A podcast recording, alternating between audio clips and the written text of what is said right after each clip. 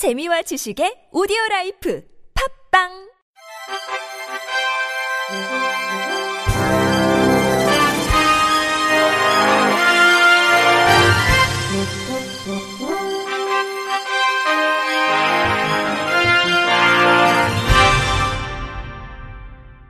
청취자 여러분 안녕하십니까? 1월 30일 수요일 KBRC 뉴스입니다. 국립중앙도서관은 우정사업본부와 함께 다음 달 1일부터 도서관 자료 무료 배달 서비스인 책나래 서비스 지원 대상자를 모든 등록 장애인으로 확대합니다. 책나래 서비스가 청각, 지체장애 6급과 국가유공 상위 등급 6, 7급에도 적용되면서 대상자는 56만 6천 명 증가한 324만 7천 명이 됐습니다. 서비스에 참여하는 도서관은 공공도서관 749곳, 장애인 도서관 38곳, 대학 도서관 34곳, 전문 도서관 3곳입니다. 서비스를 이용하려면 거주지 공공도서관이나 장애인 도서관에서 회원 가입을 한 뒤 누리집에 들어가 희망 자료를 선택하면 됩니다. 국립중앙도서관 관계자는 책날의 서비스 참여 도서관을 늘려 지식 정보 소외 계층이 더욱 편리하게 자료를 이용하도록 하겠다고 말했습니다. 이낙연 국무총리는 장애인들의 오랜 수건이던 장애 등급제 폐지가 올해 7월부터 시행된다며 이로 인해 지원을 덜 받게 되는 경우가 생기거나 불평과 혼란이 야기되는 일이 없도록 꼼꼼하게 준비하겠다고 밝혔습니다. 이 총리는 오늘 제20차 장애인 정책 조정위원회를 주재하는 자리에서 장애 등급제 폐지를 위해 장애인 단체들과 정부가 1년 가까이 머리를 맞댔는데 앞으로도 소통을 통한 정책 수립을 확대할 것이라며 이같이 말했습니다. 이 총리는 또 지난해 연금이 인상되고 취업도 늘었지만 장애인에 대한 사회적 차별이 존재하는 현실은 아직도 냉엄하다며 올해는 장애인들이 변화를 더 실감하도록 노력해야 한다고 당부했습니다. 정부가 장애 학생의 대학 생활을 돕는 도우미에게 장애 체험 등 현장 실습을 의무화합니다. 교육부는 국가평생교육진흥원과 함께 어제 이런 내용을 담은 2019년도 장애 대학생 도우미 지원 사업을 공고했습니다. 장애 대학생 도우미 지원 사업은 일반인이나 대학생이 장애 대학생의 공부, 통학 등을 도우면 급여나 장학금을 받는 사업으로 지난해 102개 대학교에서 도우미 567명이 장애 대학생 783명을 도왔습니다. 교육부는 도우미들이 장애에 대한 이해도를 키우고 공감 능력을 기를 수 있도록 현장 실습형 교육을 올해부터 새로 의무화했습니다. 이에 따라 장애 학생 도우미는 시각장애, 휠체어 등 장애 체험 교육과 장애인 복지시설 방문 교육을 받아야 합니다. 또한 학기별 교육 시간도 100분에서 120분으로 늘어났습니다. 충북 시민사회 단체들이 7년 전 충북 충주 장애인 시설에서 의문사한 11살 뇌변변 장애아 김주희 양 사건의 진상 규명을 촉구했습니다. 충주 성심맹아원 김주희 양 의문사 사건 진상규명 대책위는 어제 청주시 천주교 주교 좌성당에서 기자회견을 열고 김양 부검 당시 사망 이전에 난 상처가 발견됐음에도 천주교 청주교구는 책임을 회피하며 모르쇠로 일관한다고 비판했습니다.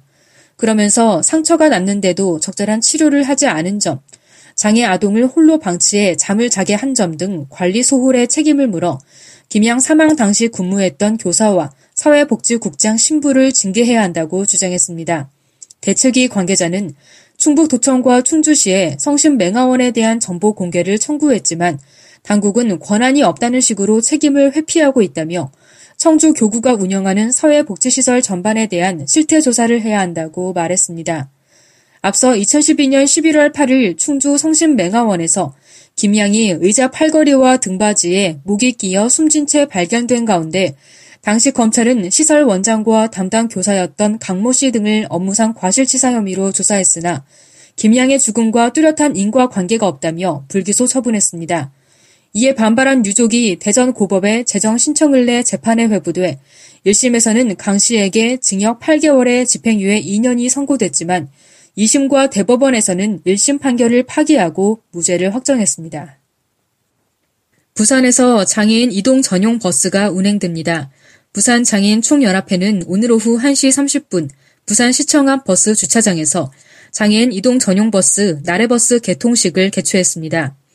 협회는 47인승 일반 버스를 휠체어석 8개, 일반석 17개, 운전석 한석 등 총 26인승 장애인 특장 버스로 개조해 나래 버스를 마련했습니다. 이 버스는 지난해 10월 국제 라이온스 협회 355A 지구가 부산 장애인 총연합회에 기증한 것입니다. 협회는 다음 달부터 중증장애인 또는 장애인 단체의 단체 여행이나 워크숍, 행사 등으로 이동하고자 할 때 나래버스를 지원할 계획입니다. 나래버스 이용을 원하는 장애인 단체 등은 협회로 연락하면 되고 오는 3월부터 인터넷으로 나래버스 이용 신청을 할 수 있도록 홈페이지를 구축 중인 것으로 알려졌습니다. 한국장애예술인협회는 장애인 문학에 관심을 갖고 있던 각 대학 문학 전공 교수들이 지난 24일 한자리에 모여 장애와 문학학회 창립을 위한 발기인 모임을 갖고 출범했다고 밝혔습니다. 이 자리에서 초대 회장으로 동국대학교 국어교육과 윤재훈 교수가 추대됐습니다. 한국장애예술인협회는 장애인 문학의 외연을 확장해 포용적인 문학으로 발전시킴과 동시에 문학으로 장애를 재해석해 한국 사회에 만연한 장애인을 비롯한 사회 약자에 대한 차별, 나아가 혐오의 문제를 바로잡는 작업을 하기로 했다고 설명했습니다. 윤재웅 회장은 초대 회장이라 할 일이 많지만 즐거운 마음으로 최선을 다하겠다. 올 가을에 창립 기념 세미나를 열어 장애와 문학 학회의 정체성을 알리고 학회 연구를 통해 포용사회 구현에 앞장서겠다고 말했습니다. 대구지방경찰청은 대구 모 장애인 보호센터에서 사회복지사가 장애인을 수차례 폭행했다는 의혹이 제기돼 조사하고 있다고 밝혔습니다.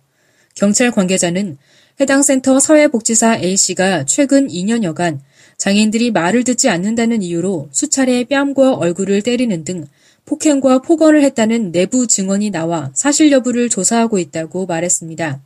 문제가 불거지자 센터 책임자가 A씨에게 사직을 권유했으나 센터를 운영하는 재단의 이사장이 A씨 사직서를 반려한 것으로 알려졌습니다. 이 재단은 지난해 공금 횡령 등 비리 혐의로 경찰 조사를 받았고 이사장도 바뀐 바 있습니다. 경찰 관계자는 당사자들을 불러 조사한 뒤 혐의가 드러나면 처벌할 계획이라고 답했습니다. 끝으로 날씨입니다. 내일은 전국이 흐리고 비나 눈이 오는 가운데 낮부터는 기온이 떨어지겠습니다. 남부지방과 충북 남부, 제주도, 강원 영동은 오전부터 비나 눈이 내리다가 밤에는 대부분 그치겠습니다. 내일 아침 최저 기온은 영하 8도에서 영상 4도, 낮 최고 기온은 0도에서 5도가 되겠습니다. 바다의 물결은 동해 앞바다 1m에서 3.5m, 서해 앞바다 0.5m에서 3m, 남해 앞바다 0.5m에서 2m로 일겠습니다.